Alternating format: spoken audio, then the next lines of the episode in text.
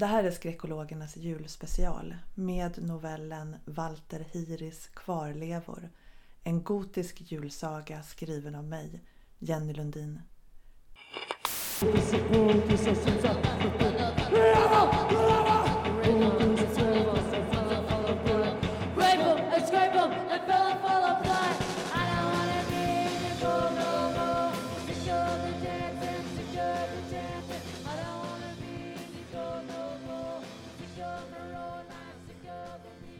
Hyrbilen är nästan helt tyst. Det är knappt så de märker att motorn är igång.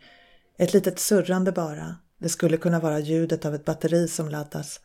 Brim kör eftersom han är den som hittar. Veronica sitter bredvid och ser på landskapet de far igenom. Kargheten och storheten. En gråmelerad himmel som är både nära och samtidigt vidöppen och oändlig. Molnen stryker bergstopparna Fuktgröna och smutsbruna brer bergen ut sig runt bilen. Snön ligger i skrevor och sänkor. Det är ett landskap med en skönhet som lämnar sorg och frihet i hjärtat. Borde det inte vara mer snö så här långt norrut? frågar Veronica. Vi är för nära havet, säger Brim. Det måste ha varit helfestligt att växa upp här. Brim sneglar på henne.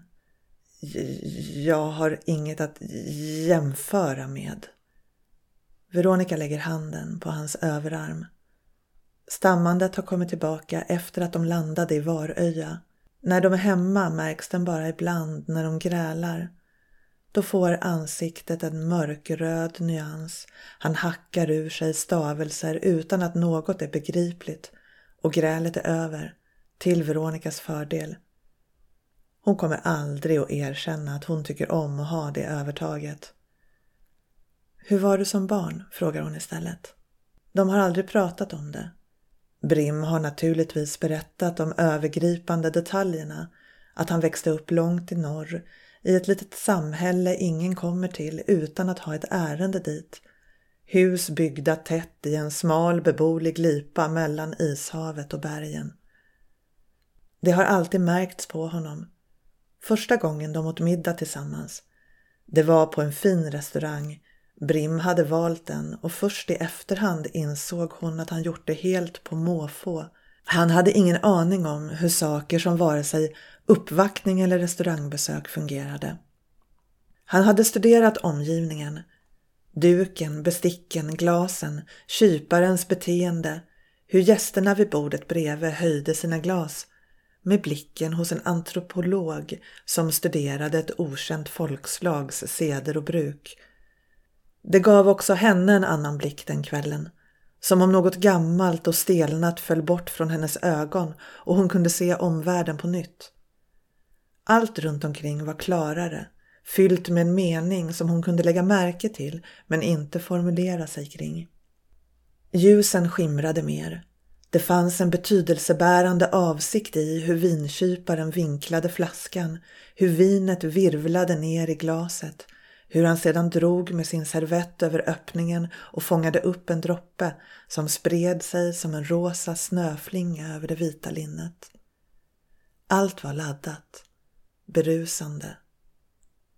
Är det här förälskelse, hade hon tänkt. Är det här att förlora sig? Jag var som jag är nu, säger Brim. Hans röst är låg och han brummar, nynnar nästan som en sång det är en teknik mot stamningen. Det är behagligt och sövande. När Veronica har svårt att somna kan hon be honom att prata så till henne. Det ger henne ro. Jag har många kusiner. Vi var tillsammans. Jag var inte ensam. Vi fiskade. Vi var i bergen. Vi sov under stjärnorna. Vi tände lägereldar och sjöng. Hon stryker honom över armen igen. Det låter väldigt fint säger hon. Det är mörkt när de kommer fram. Ändå är inte mörkret på det sätt som Veronica föreställt sig att det skulle vara. Kompakt och påträngande, liksom klaustrofobiskt sipprande in i sinnet för att skapa skräck och monster där. Istället är det stjärnklar natt. Ett norrsken sveper över havet, grönlysande stråk som ringlar över himlen. Det är nästan så det går att höra det, som ett frasande i natten. Och sedan stjärnorna. Veronica visste inte ens att det fanns så många. Hon stiger ur bilen och stirrar upp i rymden. Så vackert det är, viskar hon. Familjen Hiris hem avtecknar sig skarpt mot stjärnhimlen. Vissa delar av huset verkar ha fyra våningar, andra tre, vilket skapar avsatser och nivåskillnader. Distinkt och stadigt i sten står det, liknande ett litet slott. I några fönster på nedersta våningen syns ljusglipor, smala strimmor mellan tygsjok, men till största del är det mörker i dem. Dessa fönster, inte blinda utan blundande. Veronica står nära Brim, håller honom i handen. Tänk att äntligen få träffa din familj, säger hon. Dörren är av mörkt trä, len under Veronicas hand smekt och nednött av vågor och vind, formad av tid och rörelse istället för tuktad av hyvel och såg. Det hänger en krans på dörren. Den är gjord av något svart och flikigt material som påminner om förkolnat papper. Det kommer en lukt från den som får Veronica att tänka på gamla räkskal fast med mer sälta, något mer levande. När hon tar på en av de bladliknande flikarna smulas den sönder mellan hennes fingrar och fingertopparna känns hala. Vad är det? frågar hon. Tång från Hagars sund, säger Brim. Vi far ut och samlar in det varje jul. Det är Walter Hiris krans. Han säger det som om han varit med. Säger det som om han själv suttit i båten, inte varit hundra mil söderut med henne. Veronica ser på kransen och tycker att något ringlar till bland tången. En hastig rörelse, ett blänk. Något lika svart som tången. Något glänsande fuktigt. En mask eller en insekt kanske. Något krälande från havet. Men när hon tittar till igen ser hon att inget är där. De är inte som andra, familjen Hiri. Det har Brim berättat för henne och hon börjar förstå något av innebörden i de vagt formulerade ord han yttrade strax innan de gav sig av på sin resa. Julen hos oss är annorlunda, sa han. Du kommer att se. Och de är sannerligen ett säreget sällskap, familjen Hiri. Eller vad som är samlat av dem i salongen på bottenvåningen dit Brim och Veronica blir visade av någon som beter sig som ett tjänstefolk bara en sån sak, tänker Veronica. Hon har aldrig varit i ett hem som har personal och förväntade sig inte att hamna i det på en plats som mest består av hav och berg. Brim och Veronica sitter i soffan. Höft mot höft, Veronicas högra lår pressar mot Brims vänstra. Rummet är upplyst av fotogenlampor och en brasa i eldstaden vilket gör ljuset varmt och dovt med skuggor som kryper i hörnen och runt de fördragna gardinerna. Familjen Hiri är en samling glåmiga personer med insjunkna bröst och krumma ryggar. Deras släktdrag tycks vara en gemensam brist på färg och livlighet. De påminner Veronica om tvätt som hängt så länge på tork att vind och sol blåst ur alla färger och fransat kanter och sömmar. Som fladdrande trasor ter de sig när de rör sig, flyktiga och bleka. Mitt emot dem sitter Avala och Blanche, Brims mostrar, tvillingarna, den första och den andra som familjen kallar dem. Deras urvattnade färglöshet är likadan, deras blåa ögon i en färg som kanske inte ens borde kallas blå, den är som en särskild nyans av is består av två par identiska blickar som betraktar Veronica. Hon kan inte se skillnad på dem. Inget i Brims utseende har förberett Veronica på det här. Han har brunt hår och hudton som de levande. En spänst och lyster i huden som liknar eldens. Kinderna är röda som efter en vinterpromenad. Det som de andra i rummet tycks sakna har han istället ett övermått av. Runt omkring rör sig kusinerna. Brim överdrev inte när han sa att de är många.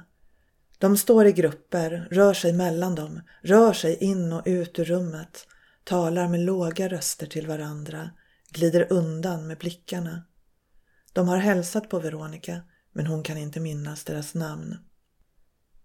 Veronica dricker av teet en av tvillingmostrarna gav henne. Det smakar hö och någon krydda och är så sött att hon blir törstig.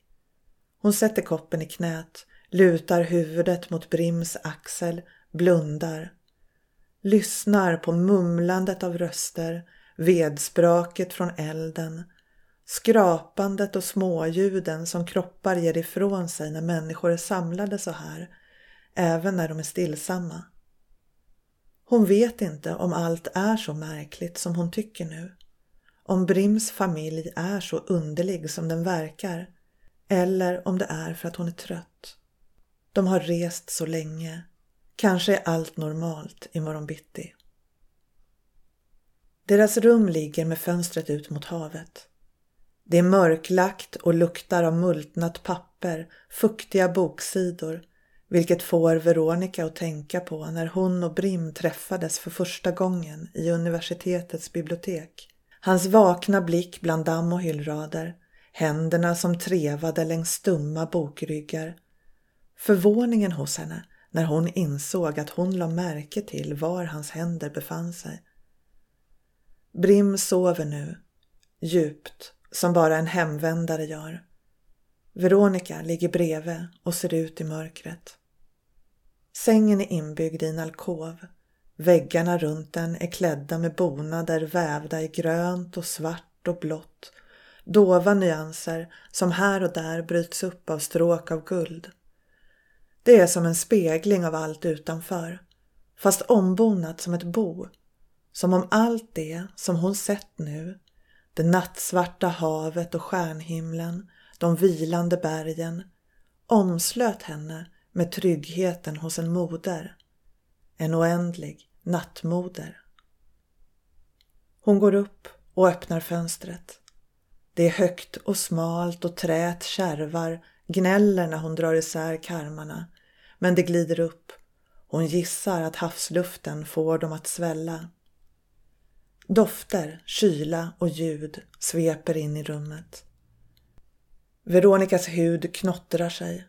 Bröstvårtorna blir små hårda pärlor under tröjan när hon böjer sig fram för att se natthavet. Svart men inte stilla. Går det att se horisonten? En nyansskiftning i skarven mellan himlens svärta och havets? Eller är det som hon inbillar sig? Och är det röster hon tycker sig höra? En sång från långt borta där bara brottstycken tar sig fram till henne.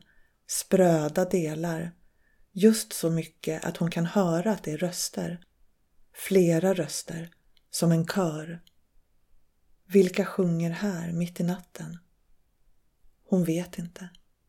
Hon fryser och hon stänger fönstret. En radio står på ett bord just till höger om henne. Hon vrider på en av de elfenbensfärgade rattarna och ett knäpp hörs. Sedan fylls rummet av det varma och fylliga radioljudet. En kör sjunger också här, men här råder inget tvivel om vad hon hör. Palestrina Hodie Christus natus est. Hon har aldrig varit from. Under julmässorna i barndomen tänkte hon aldrig på miraklet utan på vad de jämnåriga i församlingen satt och vad de gjorde.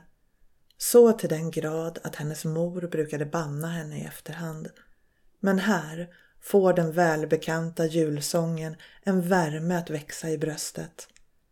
Tanken på gossen som föddes i ett åsnestall i en ökennatt lägger sig som en skyddande hand över henne. Kanske är det kontrasten till hennes omgivningar som gör att hon för första gången ser storheten i det. Det är inte Jesu födelse som är kärnan i kristendomen. Det är Jesu död. Döden och uppståndelsen Pater Eriks ord från undervisningen flyter upp inom henne. Hon minns hur solen föll in genom salens höga fönster, ner på hennes händer, ner på golvet som solkatter och plötsligt saknar hon sin mamma. Det var aldrig mamma som ville att familjen skulle delta i mässan. Vi gör det för att det är så man gör, sa hon när hon knäppte Veronikas blus ända upp i halsen så att den kändes som en strypsnara, ett fängelse. Ändå var det mamma som varit hårdast med att reglerna skulle följas. Veronica hör Brim röra sig i sängen. Han föddes inte den här tiden. Det är bara något som kyrkan bestämde. Du vet det, eller hur? Brims röst är låg, helt utan spår av stamningen. Veronica nickar och inser sedan att han antagligen inte ser det. Jag undrar varför, säger hon istället. De kristna ville kanske också vara nära det heliga i mörkret, säger Brim. Kom hit. Hon går till honom, lägger sig intill. Han drar av hennes tröja, rör vid henne och hans varma händer får huden att knottras, får henne att rysa. Hans kön pressar mot hennes höft. Hon ligger stilla när han vältrar sig över henne och särar på hennes lår med sina. Veronica, Veronica, mumlar han. Av alla drottningar är du den främsta. Han stöter mot henne, gör henne våt och öppnar henne och han tränger in just innan hon är redo. Lägrar henne, tynger ner henne mot madrassen och det är fuktigt och mörkt. Brim doftar mylla och det blandar sig med sältan i luften, lukten av hav och trä i rummet, doften av hennes kön. Han tar henne hårt och Veronica kommer nästan genast. Orgasmens häftighet och styrka överrumplar henne och hon sugs in i den. Det svartnar för ögonen. Hon försvinner till den där platsen hon aldrig förstått vad den är. Ett ögonblick utan tid. När hon kommer sig ligger Brim på sidan och håller om henne och hennes kinder är blöta av tårar. Kommer du ihåg biblioteket? viskar hon, men får inget svar. Dagen bjuder på snöfall och vind. Efter frukosten går de ut. En bit från huset ligger en mindre byggnad. Närmare havet, i en sluttning täckt av gräs och små bleklila blommor som växer på stänglar så korta och tunna att de ser ut att sväva. De gungar i vinden, vågrörelser också över land. Blommor i december. Allt är annorlunda här. Allt rör sig allt är levande och Veronica blir yr. De går på en upptrampad stig mot byggnaden som är av sten lagd till sten, perfekt passade, utan murbruk, kallmurad. Det är en kyrka, förstår Veronica när hon kommer in i den, även om det inte liknar någon kyrka hon varit i tidigare. Lukten är kväljande, hal och kall, röta och död. Dunkel råder därinne.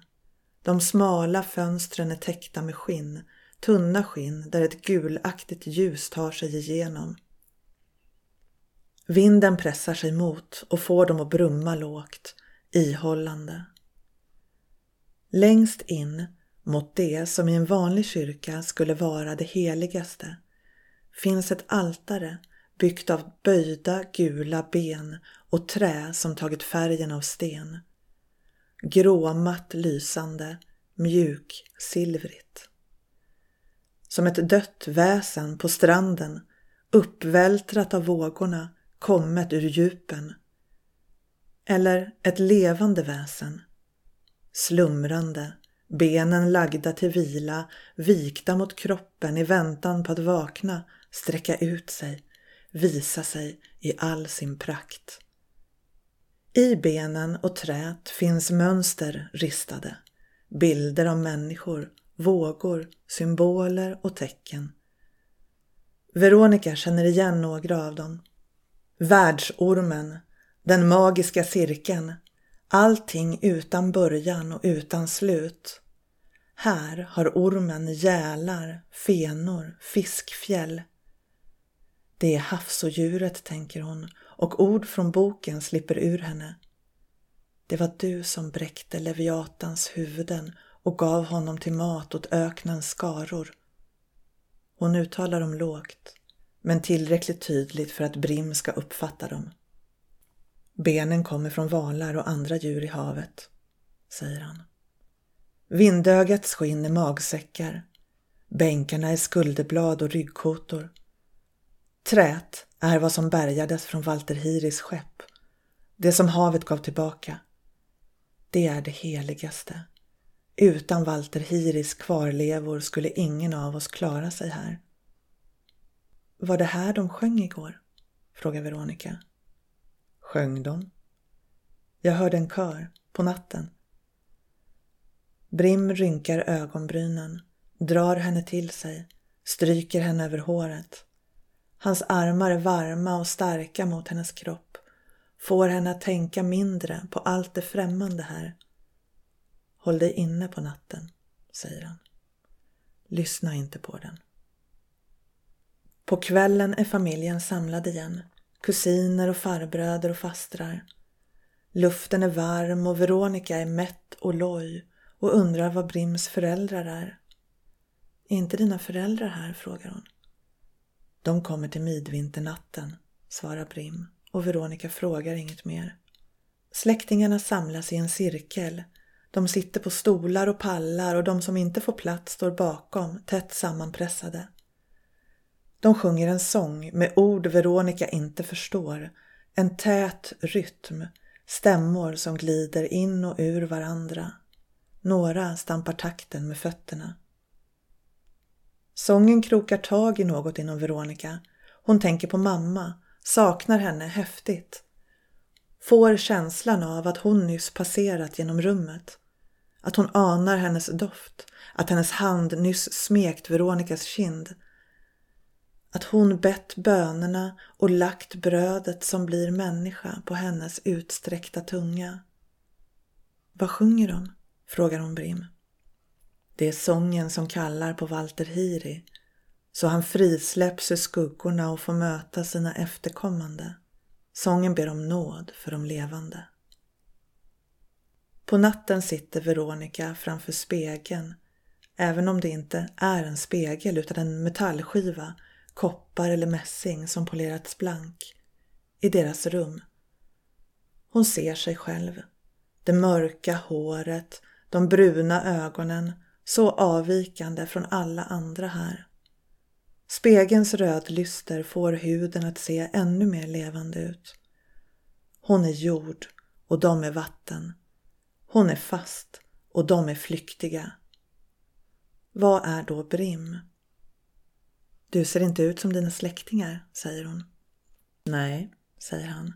Gör du det? Veronica nickar. Vi är alla lika.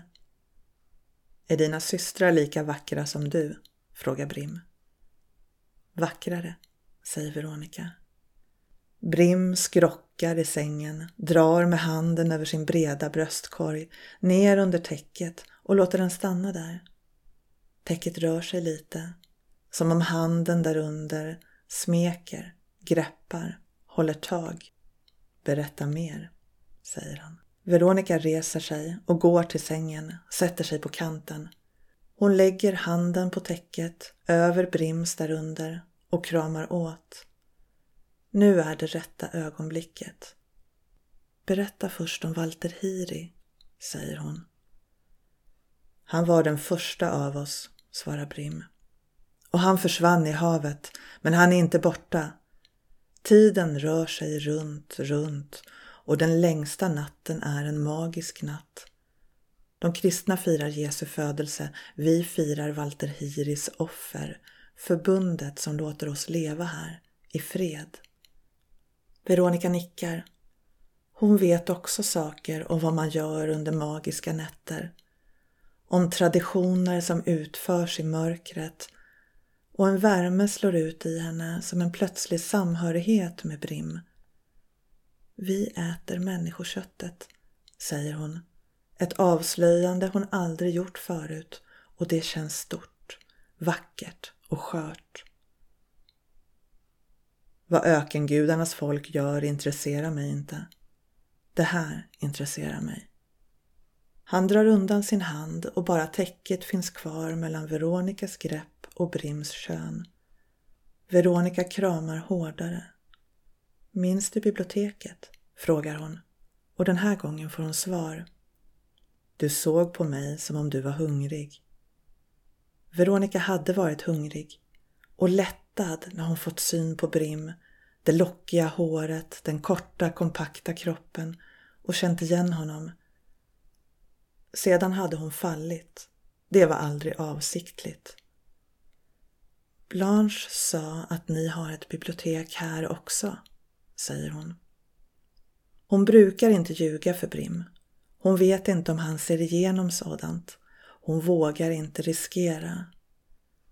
Och hon tycker om ärligheten. Den är som att kasta sig ut i något okänt.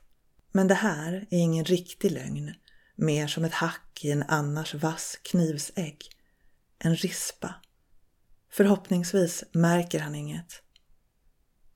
Jag kan visa det för dig om du vill, säger Brim. Nu? frågar Veronica. Nej, efteråt. Biblioteket är bara ett rum, högst upp i huset, direkt under taket. Där det är kallt och torrt. Veronica sveper koftan tätare runt kroppen. Hur kan det vara så torrt här? frågar Veronica, men Brim svarar inte. Hon går längs väggarna i det lilla rummet, söker med blicken i hyllorna. Här finns böcker, häften, samlingar, rullor. Hon drar ut några av dem, känner på läder och papper, går längs raderna, letar.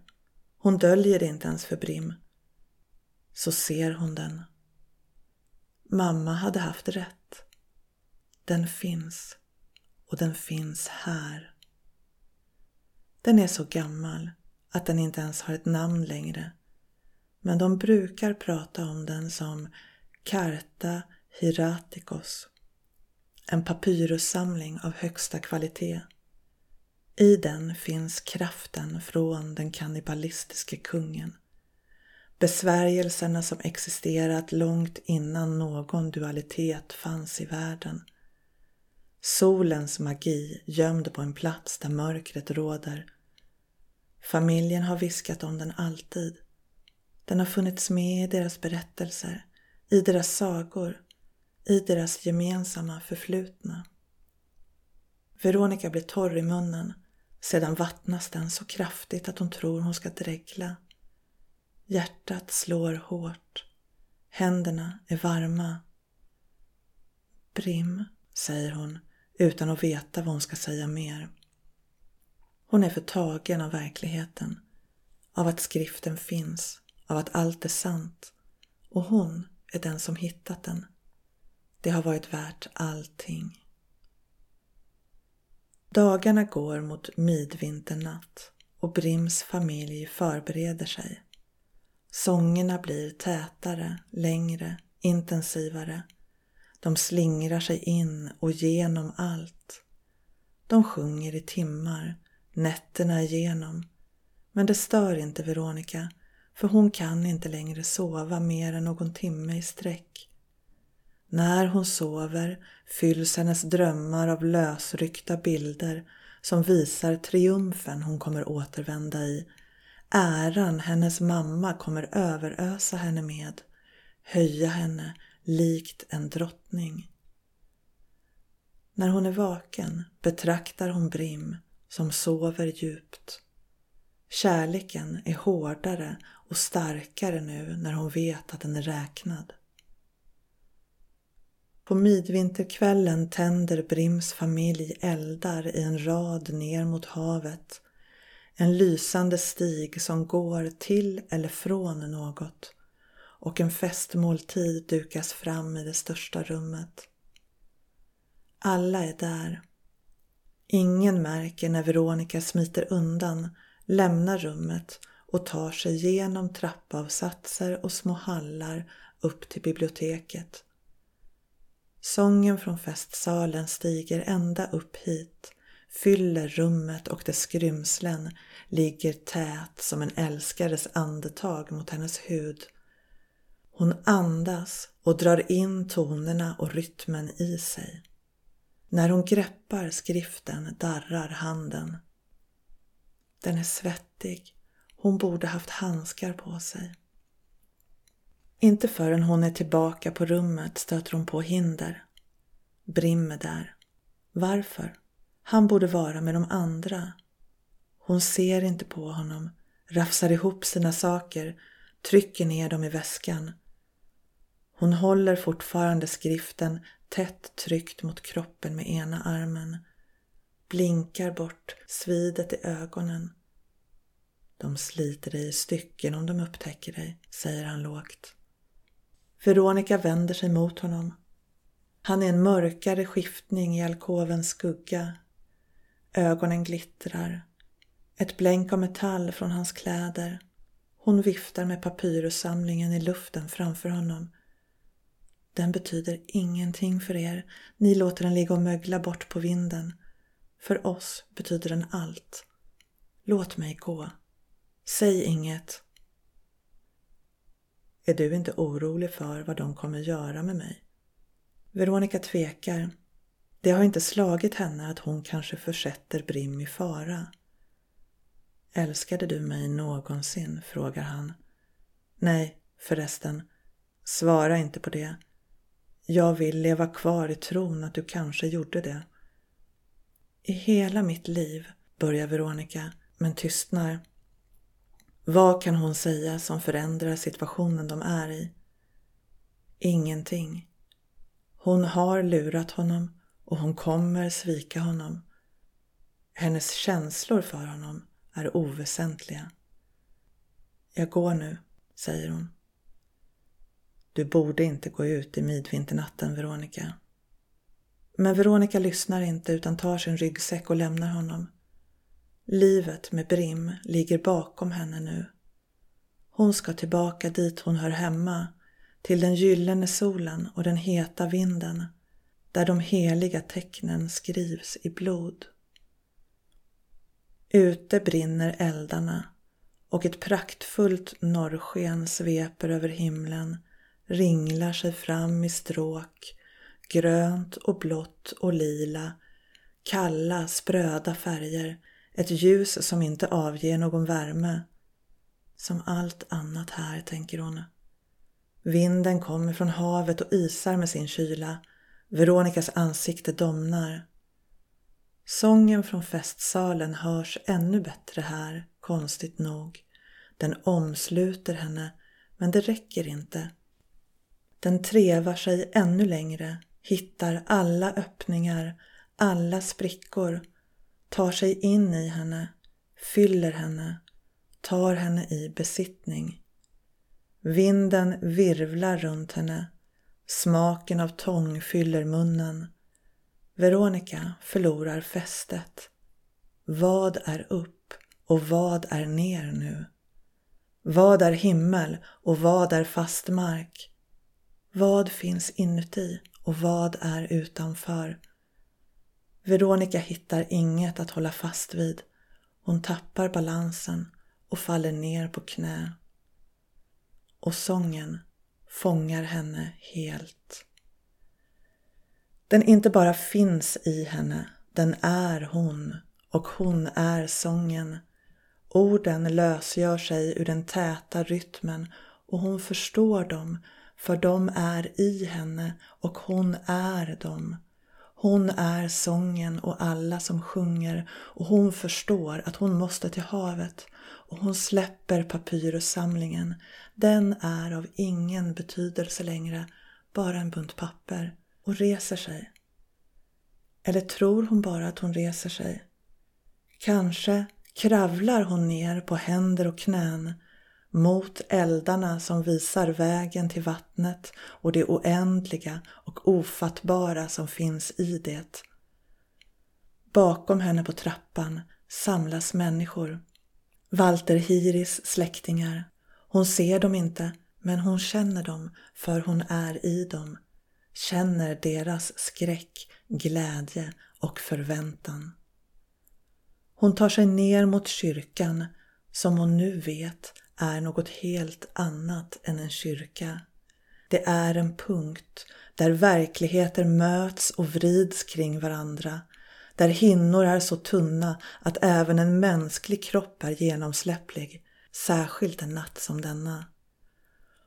Och hon vet att han väntar där, det som en gång var han, det som nu återvänder i den längsta av nätter. Walter Hiris kvarlevor. De är redan där. De står vid altaret och Veronica vet nu att det är mer än ett altare. Det är en port till den eviga kylan dit Walter Hiris kvarlevor kommer ta henne. Inte död, men döende. Hon ser hans gestalt när hon kliver in i det heliga han är kroppen av någon som luckrats upp i havet. Benen blottade, käken borta. I hans blick slingrar sig djuphavet. I hans andedräkt det råa fiskköttet. Och när han tar henne i sina armar skriker hon. Det här är deras bröllop den oheligaste av riter och sedan är hon hans för alltid.